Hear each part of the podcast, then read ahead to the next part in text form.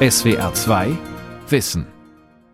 Mit dem Thema Die deutschen Unis und Corona, eine Bilanz, am Mikrofon Ralf Kaspari.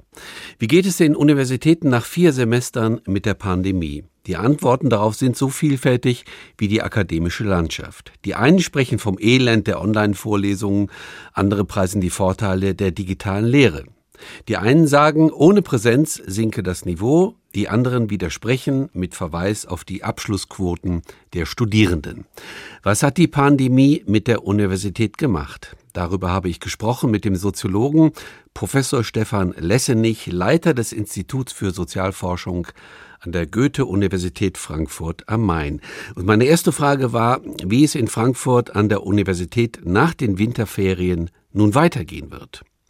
Also das Institut für Sozialforschung selbst ist ja kein Lehrinstitut, wobei wir schon darauf zielen, stärker wieder auch eingebunden werden, zu werden in Lehrtätigkeit und in äh, die Universität selbst und den Fachbereich. Und ähm, in der Lehre am Fachbereich an der Goethe-Universität ist es halt so, wie glaube ich an den allermeisten Universitäten. Wir sind gestartet mit der Aufforderung oder der Rahmung, dass Präsenzlehre gewünscht und erwartet wird. Das ist auch der Wunsch von vielen Studierenden, sicherlich nicht von allen. Auch da gibt es eine große Heterogenität. Aber wir sind gestartet ins Semester, aber immer unter dem Damoklesschwert, ähm, dass äh, allfällig dann eben auch die Präsenzlehre wieder beendet werden könnte und zurück auf äh, los, also auf Digitallehre gegangen werden müsste. Das hindert ein bisschen so den, den Fortgang der Lehre.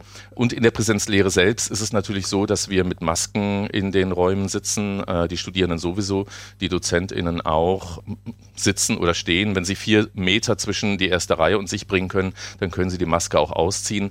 Aber das ist auch eine komische, asymmetrische Situation. Alle Zuhörerinnen, die sie ja nicht nur sein sollen, tragen Maske und der Dozent oder die Dozentin nicht. Deswegen lassen, glaube ich, die allermeisten die Maske auf. Und dann sitzt man schon so da, dass man die Gesichter nicht richtig erkennen kann, die Reaktionen nicht richtig wahrnehmen kann, dass ähm, das Reden behindert ist. Und letztlich ist es halt nur ja, Lehre auf Sparflamme. Lehre auf Sparflamme ist ein guter Begriff. Also auch die Hochschulrektorenkonferenz äh, hat diese Situation auch so beschrieben. Man weiß nicht so recht, wo es lang geht. Man möchte auf jeden Fall das Präsenzstudium irgendwie ermöglichen, auch ins neue Jahr hinüber retten, aber nur solange das die Rahmenbedingungen zulassen. Das heißt, solange dass die Hygienemaßnahmen und die Corona-Maßnahmen, die Corona-Politik noch zulässt. Also eigentlich eine, eine vage, offene, uneindeutige Situation.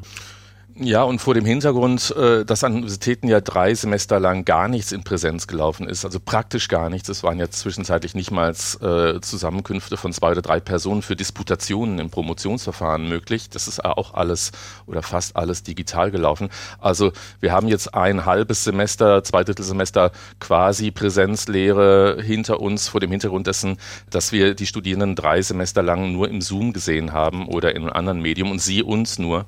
Und das führt natürlich zu einer noch verstärkten Frustration, und damit sind wir vielleicht auch beim Thema, äh, da scheint es mir eine große Diskrepanz zu anderen gesellschaftlichen Lebensbereichen zu geben.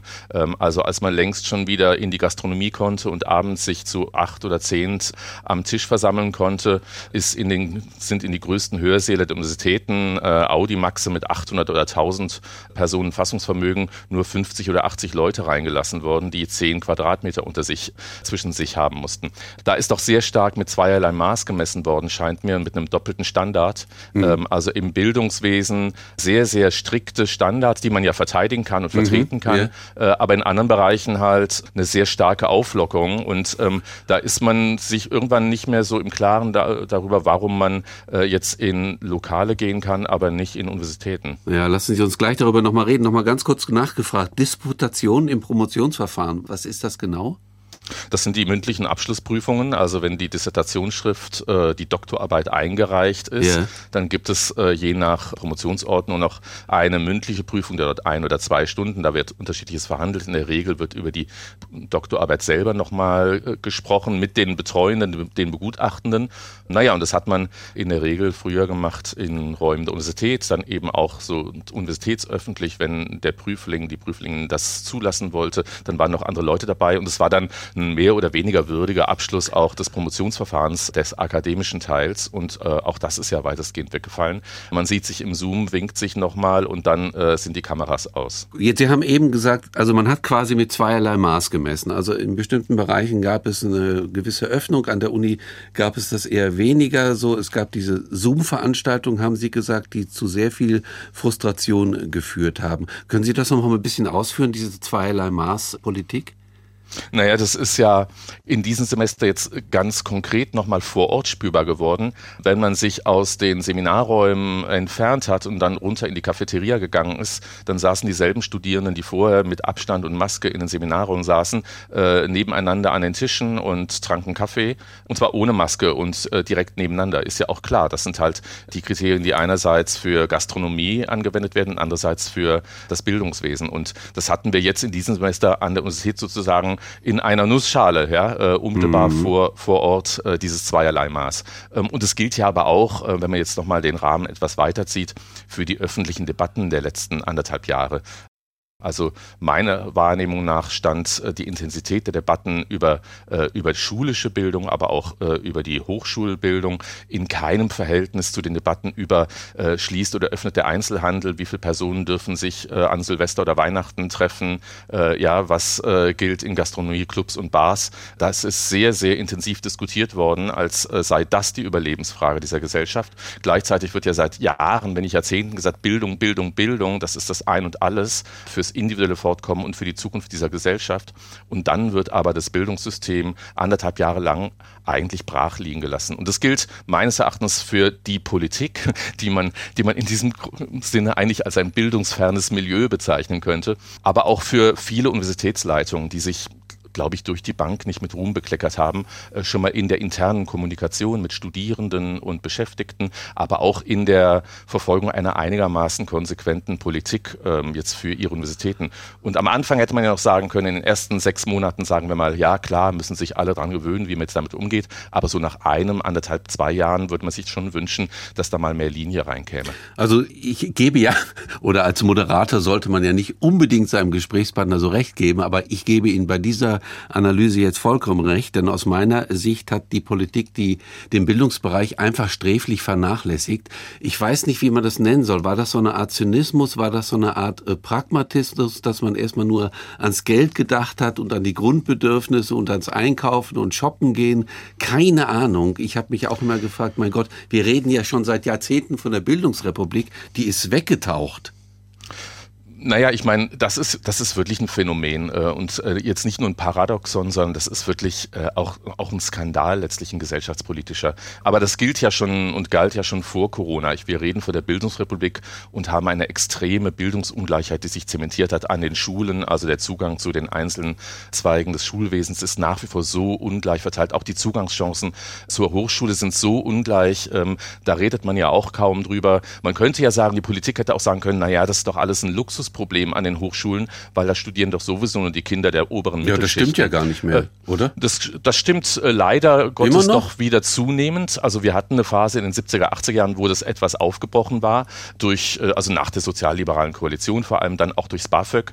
Aber mittlerweile sind die BAföG-Quoten ja wieder zurückgegangen und die jüngeren Erhebungen des äh, Deutsche Studierendenwerk macht da regelmäßig seine, seine äh, Sozialerhebungen. Mhm. Ähm, da sieht man ja wieder, dass es jetzt wieder sehr, sehr stark so ist, dass Kinder aus Akademik Haushalten eine extrem hohe Wahrscheinlichkeit haben, yeah. dann auch zu studieren und Kinder aus Angestelltenhaushalten und vor allem aus Arbeiterhaushalten oder Niedrigeinkommenshaushalten eine sehr geringe Quote. Aber Herr Lessenich, also, wenn ich Sie ganz kurz unterbrechen darf, also ja. es, es gibt doch immer mehr Kinder, die Abi machen und dann auch wieder äh, studieren, oder nicht? Die Quote also es gibt ist doch immer, stetig gestiegen. Die Abitursquote, Abiturientinnenquote steigt, ähm, aber unter den Abiturientinnen gibt es nach wie vor auch sozusagen sozial-strukturell unterschiedliche Zugangsquoten zum Studium. Da greifen nach wie vor alle die soziologischen äh, Analysen, die man äh, kennt, äh, dieses Bildungswesen als ein extrem ungleiches charakterisieren und wo klar ist, unterschiedliche Haushalte treffen unterschiedliche Bildungsentscheidungen und bei Akademikerhaushalten ist es völlig klar, dass das Kind studieren wird, egal was, ja, ähm, mhm. äh, irgendwas mhm. und irgendein Abschluss. und bei anderen Haushalten ist es nicht der Fall. Wir haben eine extrem verzerrte Zugangsquote und nur um den Gedanken zu Ende zu führen, wenn jetzt die Politik in Anführungszeichen, die es ja auch nicht gibt, sind ja auch heterogene Akteure, aber wenn wenigstens gesagt worden wäre, Mensch, wir kümmern uns jetzt mal um die Schlechtestgestellten, das sind nicht die Studierenden, ja, das wäre zumindest aus der Perspektive was Ehrliches gewesen, man kann das bestreiten, aber nicht mal das ist ja gesagt worden. Ich sehe es auch so, das Bildungswesen ist wirklich brach liegen gelassen worden in den letzten anderthalb, zwei Jahren, das gilt für die Schule, das gilt für die Hochschule, das gilt aber auch für Weiterbildungseinrichtungen. Und das steht doch im krassen Gegensatz zur Selbstbeschreibung dieser Gesellschaft als einer Wissensgesellschaft oder Informationsgesellschaft. Also mit Informationsgesellschaft ist ja jetzt offensichtlich gemeint, dass alle an den Endempfängern sitzen und zoomen. Richtig. Ich würde sogar noch ein bisschen weitergehen und würde sagen, also aus meiner Sicht war die Schule schon öfter mal im Blick. Also auch immer wieder wegen diesem Angstszenario, also Schule könnte ein Pandemietreiber sein. Und ich habe so das Gefühl, dass die Uni eigentlich wirklich absolut links liegen gelassen wurde. Ist das richtig? Ja, also noch mehr als die Schule.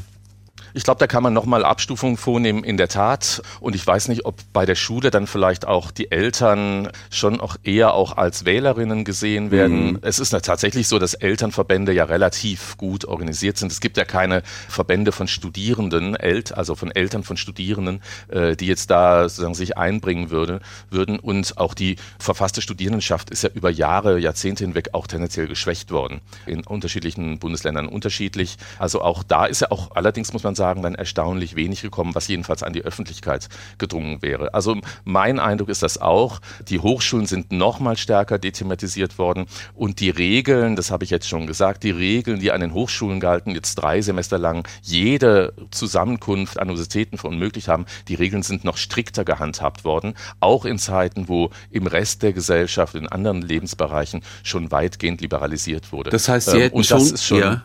Ja. Das heißt, Sie hätten schon gern mehr Lockerungen gehabt an der Uni?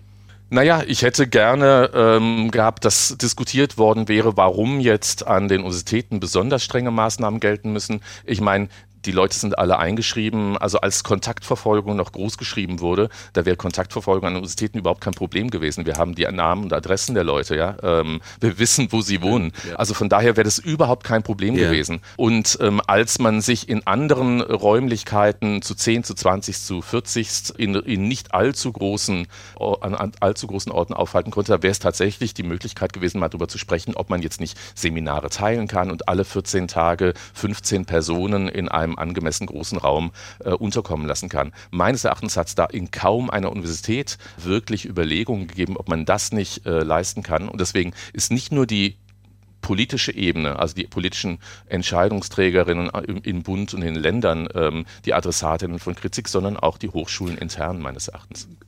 Okay, jetzt entnehme ich daraus, dass die Hochschulleitungen eigentlich auch versagt haben. Woran liegt das? Was meinen Sie? Naja, wie gesagt, ich glaube einerseits, dass es wie in anderen Feldern, wo politische Entscheidungen auch irgendwie vielleicht nicht so richtig waren oder wo man jetzt nachher klüger ist, das gilt natürlich auch in der Hochschule. Erstmal gab es da große Verwirrung, man musste, wusste nicht, wie, wie man das angehen soll und dann war klar, also die Leute können nicht mehr an die Uni kommen, wir müssen irgendwie auf Digitalunterricht äh, umstellen. Dann haben sich die Universitäten sicherlich danach unterschieden, wie sie jetzt die Infrastruktur organisiert haben, bereitgestellt haben, welche Hilfestellungen sie Dozentinnen, die jetzt nicht die geborenen Zoom-Lehrerinnen sind, wie sie die unterstützt haben, was es da Informationsmaterial, Begleitung, Betreuung und so weiter gab. Ähm, aber ich denke, im zweiten, dritten Semester hätte man durch, durchaus anfangen können, äh, sich da mehr Gedanken zu machen und auch proaktiver vorzugehen. Und man wusste ja auch, äh, wann die Impfstoffe zur Verfügung stehen. Man weiß, dass unter, unter den Studierenden dann auch die Impfquote sehr hoch ist, also als sie dann sozusagen in der Prioritätenliste auch dran waren. Äh, von daher hätte man da sicherlich ähm, etwas voraus oder agieren können. Und für mich ist das so eine Spiegelung der geringen Relevanz des Bildungssystems in der, im politischen Raum, ist eine Spiegelung, dass Lehre an den Universitäten strukturell keinen guten Stand hat. Man könnte auch das für paradox oder so, sozusagen pervers halten, yeah. weil Universitäten sind Lehreinrichtungen, yeah, genau. aber ähm, Universitäten haben sich vor allem in den letzten zwei, drei Jahrzehnten so entwickelt, dass Lehre irgendwie so das Add-on ist. Ja? Das wird auch gemacht und äh, da wird man vielleicht besonders besonders tätig, wenn da Geld zu holen ist, also wenn, wenn pro Kopf äh, von Studierenden Gelder zugewiesen werden vom Land oder vom Bund. Aber insgesamt muss man doch sagen, dass strukturell die Lehre ein Waisenkind an Universitäten ist, schon vor Corona gewesen ist. Und das hat sich jetzt, glaube ich, nochmal bestätigt. Also wenn von Corona als Brennglas immer die Rede ist, dann gilt das auch hier. Da wurde einfach nochmal gezeigt, meines Erachtens, dass die Lehre auch an Universitäten für nachrangig gehalten hat. Sie verstehen sie als Forschungseinrichtungen, da fließen viele Gelder rein. Das ist auch symbolisches Kapital, das repräsentiert nach außen. Da ist viel zu holen, auch in Exzellenzinitiativen und Ähnlichem. Und das ist ja auch alles gut und schön, aber man muss sagen, dass die Lehre dabei doch ziemlich unter die Räder geraten ist. Und das gilt ja auch für individuelle Karrierewege in der Universität. Sie können wenig Blumensträuße gewinnen, wenn Sie ein toller Lehrer sind, also tolle Lehre machen. Wenn Sie dann schon irgendwann mal im Betrieb fest auf dem Sattel sitzen, dann können Sie vielleicht auch noch einen Lehrpreis einheimsen. Aber um Professor, Professorin zu werden, müssen Sie nicht lehren, sondern forschen, publizieren, netzwerken. Und da ist die Lehre ganz hinten dran. Mein Gott, Herr Lessenich, das ist ja ein trauriger Befund. Also, weil ich finde, ja, ja, mein Gott, für, die, die deutsche Universität basiert auf Lehre und Forschung. Ich meine, das ist jetzt ein ganz persönlicher Befund. Ja, das ist klar. Das, Wobei das, das allerdings ähm, man ja sagen muss, ich glaube, dass viele, viele das teilen an der Universität, dieses Bild. Und dass es aber selten öffentlich kommuniziert wird, jedenfalls nicht in dieser Schärfe und Offenheit. Und Na, ich Sie glaube, haben das teilen, jetzt wirklich sehr scharf äh, formuliert. Ja, es, es, es teilen, glaube ich, vor also, allem diejenigen, die mh. in der, an der Universität äh, noch nicht fest im Sattel sitzen. Also auch das ist ja wenig Thema. Also der Mittelbau äh, wissen, meinen Sie jetzt praktisch? Oder? Ja, wir wissen mehr über die Arbeitsbedingungen in der Fleischindustrie, was ja auch gut ist, als über die Arbeitsbedingungen Bedingungen an der Universität. neunzig bis fünfundneunzig Prozent der Lehrenden an Universitäten sind befristet beschäftigt oder gar nicht an der Universität beschäftigt, weil sie Lehraufträge haben oder Honorarprofessuren oder Ähnliches. Das heißt, dass die übergroße Mehrzahl der Beschäftigten, der wissenschaftlich Tätigen an Universitäten sind sozusagen auf Abruf beschäftigt und die machen auch einen Großteil der Lehre, das muss man auch sagen. Das machen Professoren und Professorinnen, klar, aber durch, rein durch die, ihre große Zahl wird die Lehre ins, insbesondere von, ja, heute wird man sagen, prekarisierten Schichten in der Hierarchie der, der, des Personals der Universitäten betrieben. Und wenn die sich beschweren, dann ist es halt weniger prominent und weniger präsent auch für Universitätsleitung, als wenn sich Professorinnen darüber beschweren, dass sie, weiß nicht, nicht genug Forschungsfreisemester bekommen oder dass Forschungsgelder und deren Einwerbung nicht genug honoriert würde von Universitäten. Da gibt es wirklich eine Schieflage und innerhalb der Universitäten ist es ja ein offenes Geheimnis meines Erachtens. Und auch das steht halt im großen Kontrast zu dieser Einheit von Forschung und Lehre, die wie eine Monstranz vor sich richtig, hergetragen wird, ja. die ja im Kern auch wirklich richtig ist. Also man forscht und trägt die Forschungsergebnisse ja. in die Lehre und umgekehrt, das ist genauso wichtig, mhm. trägt man das, was man im Kontakt, im Austausch mit den Studierenden, im Dialog mit den Studierenden lernt, trägt man wieder in die Forschung zurück. Das ist das Idealbild, aber davon bleibt ja realiter recht wenig übrig, wenn man sich die deutschen Universitäten anschaut. Das ist eigentlich sehr schade, aber Herr Lessenich, wenn Sie das jetzt so beschreiben und natürlich, Sie beschreiben es aus eigener Erfahrung, aber man hört es natürlich auch wieder von anderen Menschen, die da einen Einblick haben. Wie groß ist dann der Frust bei diesem Prekariat an der Uni, also bei diesem akademischen Mittelbau? Und vor allen Dingen, was für mich noch viel wichtiger ist, wie groß ist denn dann der Frust bei den Studierenden? Weil, Sie haben ja jetzt nochmal analysiert, Corona hat wie im Brennglas diese Probleme nochmal größer werden lassen. Zwei ganz wichtige Fragen. Vielleicht erstmal zu, zu dem Personal. Ich finde, da kann man Parallelen ziehen zum Bereich der Pflege.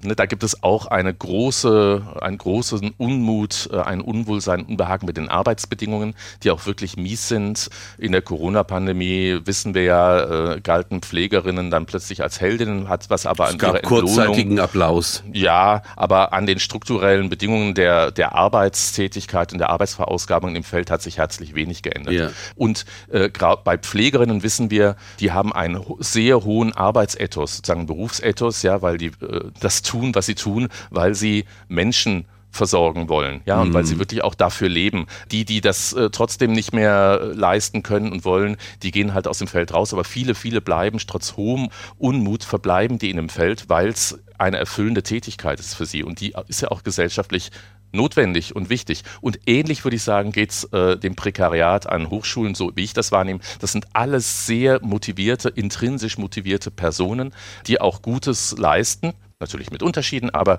die Wichtiges, Relevantes leisten, und die sind extrem unzufrieden mit ihren Arbeits- und Beschäftigungsbedingungen. Muss man auch sein, wenn man immer auf sechs Monate beschäftigt wird oder vielleicht mal, wenn man einen Drei-Jahres-Vertrag hat, das schon wie ein Sechser im Lotto ist, ja, und das sozusagen dann schon als Stabilität gilt. Aber die bleiben und verbleiben entweder, weil sie Professorinnen werden wollen und das ihr Berufsziel ist, oder, ähm, ja. und das gilt für die allermeisten, ja. weil sie einfach ja. gerne auch an der Universität forschen und lehren. Aber mit diesen Aussichten, Herr Lessenich, da kann man doch die Familienplanung, überhaupt eine Lebensplanung fahren lassen, oder nicht?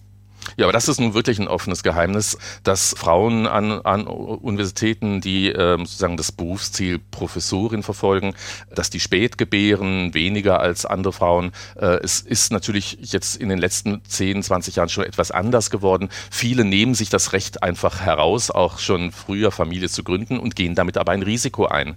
Zum Teil wird es in Berufungsverfahren berücksichtigt, dass man Kinder hat, zum Teil aber auch nur formal. Ähm, also das ist natürlich eine, auch ein offenes Geheimnis, dass Hochschulkarriere und Familiengründung und Familienleben äh, sich nicht wirklich gut vertragen. Äh, nicht zuletzt deswegen gibt es ja auch die geringen Quoten an ProfessorInnen, also na, an Frauen an den deutschen Universitäten. Ähm, also es sind ja zum Teil in manchen Bundesländern nur ein Viertel, manchmal ein Drittel. Aber vielleicht noch zu den, zu zu den, den Studierenden. Studierenden noch, ne? Zu den genau. Studierenden, weil ja, das ist ja eine Fall. mindestens genauso interessante natürlich. Frage, weil die sind natürlich durch die Bank, würde ich mal behaupten, gefrustet. Ich meine, denen geht äh, ja, also die, die angefangen haben, als die Pandemie beg- begonnen hat, die haben jetzt, wenn sie Master studieren, praktisch ihr gesamtes Studium online ähm, Wahnsinn, hinter ja. sich gebracht. Mhm. Die Bachelor-Studierenden mindestens die Hälfte. Mhm. Und denen geht natürlich jetzt nicht nur irgendwie Wissenspräsentation verloren, dass die Qualität da schlechter würde. Das ist ja auch nicht immer so äh, und muss nicht so sein, aber denen geht einfach die sozialisatorische Erfahrung ab. Ja? Also studieren ist ja mehr als Wissen akkumulieren und dann äh, einen Abschluss machen und dann in den Arbeitsmarkt einmünden. Das ist ja eine ganz wichtige Vergesellschaftung der Erfahrung. Das sind, sind Erlebnisse, die auch nicht wiederzuholen sind. Ja? Also da hat man dann seinen Abschluss, aber sozusagen das, was mit Studium alles über den Wissenserwerb hinaus zusammenhing, das hat man halt verpasst. Und ich meine, die Studierenden sind halt auch eine schlecht organisierte Gruppe, und sie werden kaum wahrgenommen als Gruppe äh, in ihren, sonst würde man sagen, Sorgen und Nöten. Das ist eigentlich herzlich egal. Das scheint meines Erachtens so etwas wie das Adenauer Diktum für, äh, für Hochschulen zu gelten. Ja? Dass man denkt, naja, Ja, studieren tun die, tun die Leute immer. Ja, und Abschlüsse braucht man immer in einer Wissensgesellschaft. Also kommen sie an die Unis, äh, sind da sechs bis acht Semester, früher auch mal dreizehn, heute sollen es nur noch acht sein. Und dann gehen sie irgendwie raus und machen was mit ihren Qualifikationen und ihren Zertifikaten. Aber das ist für eine Bildungsrepublik tatsächlich zu wenig. Herr Lessenich, es gab mal während der Pandemie ähm, eine Initiative von vielen Hochschulprofessorinnen, die äh, nochmal gesagt haben, wie wichtig Präsenzveranstaltungen sind und dass sie durch nichts zu ersetzen sind, also durch kein digitales Tool. Ich weiß gar nicht, ob Sie bei diesem Aufruf mit unterschrieben haben. Also Hartmut Rosa war zum Beispiel dabei, der kam bei uns im Programm vor, der Philosoph. Mhm. Haben Sie das auch unterschrieben? Und würden Sie ich, das auch so sehen? Ich habe das nicht unterschrieben, weil ähm, diese, diese Aufrufe, die tragen manchmal so einen, so einen kulturpessimistischen und bildungselitären Zug. Und das finde ich nicht angemessen. Ich würde aber im Kern zustimmen. Man muss ja auch sagen, mit digitaler Lehre sind ein paar Sachen auch besser geworden. Also man muss zum Beispiel sagen, das ist meine Erfahrung, ich weiß das aber auch von Kollegen, Kolleginnen, dass die Hemmschwelle, äh, Sprechstunden bei Professorinnen wahrzunehmen, äh, deutlich gesunken ist. Ja, ja, das glaube ich, ja. Ob man jetzt mal am Raum anklopfen muss ja. Ja, und reinschauen muss, ob da jemand ist und mit, jemand, mit, mit, mit einem sprechen möchte. Oder ob man mal kurz äh, eine Zoom-Konferenz Konferenz macht für eine Viertelstunde, das ist was ganz anderes. Ich habe noch nie so viele Sprechstunden gehalten wie in den okay, letzten anderthalb endlich, Jahren. Endlich was Positives. Das, das ist wirklich was Positives, aber das gilt natürlich trotzdem auch nur für die, die diesen Kontakt suchen. Ja, wir haben ja extrem unterschiedliche Studierendentypen, und die Pandemie hat natürlich die Selbstorganisierten mit einer hohen Selbstorganisationsfähigkeit bevorzugt. Die kommen wiederum nicht selten, also in ihrer Resilienz ja, der Krise gegenüber, ja. kommen die nicht selten aus Haushalten, die entweder gut betucht sind oder wo es viele Ressourcen gibt oder wo sich die Leute um ihre Kinder stark gekümmert haben, was mhm. auch sozusagen sozial unterschiedlich ist. Also da werden auch Ungleichheiten verstärkt. Aber insgesamt gilt natürlich, dass ähm, das, was Lehre ausmacht, ja, die physische Kopräsenz, das Miteinander sich austauschen, äh, das ringen, also gerade in den Geistes- und Sozialwissenschaften, ja, wenn man jetzt nicht nur mit großen Datensätzen befasst ist, die man mit S P S S analysiert, also einem, einem Datenverarbeitungsprogramm, sondern wenn man wirklich, wenn es darum geht, Argumente auszutauschen, miteinander zu streiten auch und zu irgendeinem Punkt zu kommen, wo man den Streit irgendwie auch einhegen kann, dann braucht man die Präsenz in Seminarräumen oder vor Ort und das geht natürlich verloren. Ja, also einiges kann man sozusagen simulieren, äh, digital, eine reine Wissensvermittlung, Vermittlungsvorlesungen, ich sage jetzt mal bösartig, in der B W L oder bei den Juristinnen, die wird man wahrscheinlich mit we- relativ wenig Verlust auch online halten können. Aber das, was Geistes- und Sozialwissenschaften im Kern ausmacht, das geht doch wirklich verloren. Ja, kann ich voll unterschreiben. Auch wieder, ich muss Ihnen schon wieder recht geben, weil ich habe Germanistik und Philosophie studiert. Also ich glaube auch, dieser,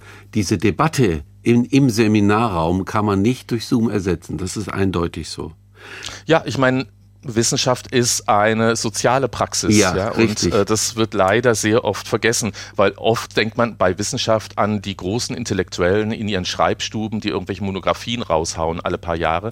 Das ist halt, das ist halt nur wirklich ein Randsegment der Wissenschaft, äh, das aber natürlich in der öffentlichen Wahrnehmung irgendwie übertüncht, was eigentlich wissenschaftliche Praxis ist. Das ist ein kooperatives Unternehmen. Herr Lessenich, jetzt bei dieser, bei der ganzen Analyse von Ihnen, darf ich die Frage überhaupt stellen, wie, wie soll es aus Ihrer Sicht oder wie könnte es überhaupt noch weitergehen? Also wir hatten ja, Sie hatten ja eben nochmal den Vergleich mit der Pflege, mit dem Pflegebereich gemacht in Bezug auf das akademische Prekariat. Also da gab es ja, ja, ich finde auch ein bisschen viel Symbolpolitik. Also man will jetzt den Pflegebereich äh, stärken und äh, die Pfleger und Pflegerinnen besser bezahlen. Das gab es in Bezug auf das universitäre Personal überhaupt nicht. Ähm, wie soll es weitergehen?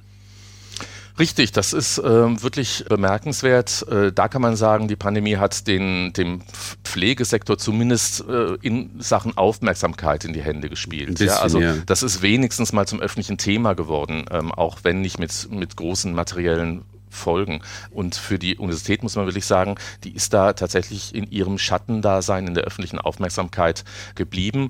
Und so ein Schattendasein, das hat Nachteile für viele. Das äh, heißt aber auch, dass Universitäten in vielen Belangen doch auch geschaltet und gewaltet werden kann. Nicht immer zum Wohle der Studierenden beispielsweise oder der Lehre. Das ist ja unser Thema heute. Und das war ja auch der, der Prozess der letzten Jahre strukturell. Die, die Länder haben ja ihren Universitäten immer mehr Autonomie gegeben und es galt immer sozusagen wie eine Verheißung, ja, wenn die Universitäten autonom gestalten können, wie sie sich, wie sie sich organisieren, wie sie die Prozesse in ihren Einrichtungen organisieren, dann wird was Besseres dabei rauskommen. Und ich glaube, das ist nicht unbedingt der Fall. Für mich, wenn Sie fragen, wie es weitergehen yeah. soll, wäre erstens mal Thematisierung, also darüber zu reden, es überhaupt mal zum öffentlichen Thema zu machen in einer Bildungsrepublik, wie die Zustände an Universitäten sind, das wirklich zum Thema zu machen. Und da ist einerseits das Thema, was wir auch angeschnitten haben, nämlich der ungleiche Zugang zu den Hochschulen. Ein Thema, was viel, viel stärker auch ins öffentliche Bewusstsein kommen sollte. Sie haben ja selber nachgefragt äh, und äh, waren sich nicht so im Klaren darüber, wie jetzt die Sozialstruktur der Studierendenschaft ist. Und der Stellenwert der Lehre, das ist für mich die Quintessenz aus der Pandemie und den letzten anderthalb Jahren an Universitäten. Der Stellenwert der Lehre an Universitäten muss strukturell wieder verbessert werden. Lehre muss honoriert werden in jeder Hinsicht. Ja, es muss irgendwie auf den Karriere wegen von WissenschaftlerInnen eine höhere Bedeutung bekommen, auch eine höhere Bedeutung, wenn man dann äh, eine Professur anstrebt. Aber es muss auch universitätsintern im Alltag eine höhere Bedeutung bekommen. Studierende müssen mehr Mitsprache erhalten und Lehrende äh, müssen ernster genommen werden in genau dieser Funktion als Lehrende und nicht nur Forschende. Und nur dann kann man auch dieses hehre Ideal von Einheit von Forschung und Lehre einigermaßen re- wieder restituieren. Haben Sie da Hoffnung in Bezug auf die neue Bundesregierung und die neue Wissenschaftsministerin? Ach je, die neue Bundesregierung. Hm. Ähm, da muss man ja Hoffnungen haben. Was, was soll man denn sonst, ja? Ähm, aber, aber wenn schon das Verkehrsministerium anders besetzt wird und trotzdem fünfzehn Millionen E-Autos die Lösung sind, ja, dann ist man natürlich auch geneigt, bei der, beim Bildungsministerium nicht so viel zu hoffen. Da kommt natürlich auch dazu, dass es da ein ho- ho- hohes Maß an Autonomie der Länderministerien gibt, ähm, historisch gewachsen. An einigen Stellen hat der Bund ja schon durchgegriffen bei der Finanzierung, beteiligt sich da stärker und darüber hat auch stärker stärkere Mitspracherechte. Ich würde mir wünschen, jetzt jenseits von Hoffnung, mein, mein Wunsch und meine starke Erwartung, äh, jetzt, äh, wenn man es so formulieren möchte, an die Bildungspolitik und die Bildungsministerin wären, tatsächlich bei dieser Schieflage von Forschung und Lehre einzusetzen, nicht nur die nächste Exzellenzinitiative auszurufen und auch nicht nur so oberflächliche Initiativen für exzellente Lehre, sondern für die grundständige Lehre was zu tun und die wieder mehr anzuerkennen. Ihr Wunsch möge in Erfüllung gehen. Herr Lessenich, vielen Dank für das Gespräch. Ich danke Ihnen, Herr Kaspari.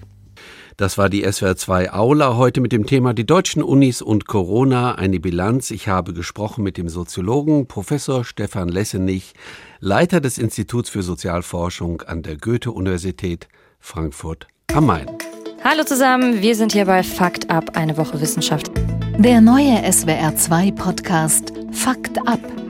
Eine Woche Wissenschaft über Kurioses und Nerdiges aus der Welt des Wissens. Die I S S kommt in die Jahre. Kann Tine Wittler da noch was ausrichten? Wie kann Jeff Bezos den C O zwei Ausstoß seines Weltraumflugs kompensieren? Kann man Menschen über den Darm beatmen? Können Bienen eine Lemoflasche aufdrehen? Fragen, denen wir wissenschaftlich fundiert, aber immer mit einem Augenzwinkern nachgehen. In Fakt ab liefern wir die Antworten. Der neue S W R zwei Podcast, immer freitags in der A R D Audiothek und überall dort, wo es Podcasts gibt. S W R zwei Kultur neu entdecken. S W R zwei Wissen. Manuskripte und weiterführende Informationen zu unserem Podcast und den einzelnen Folgen gibt es unter S W R zwei wissen punkt de.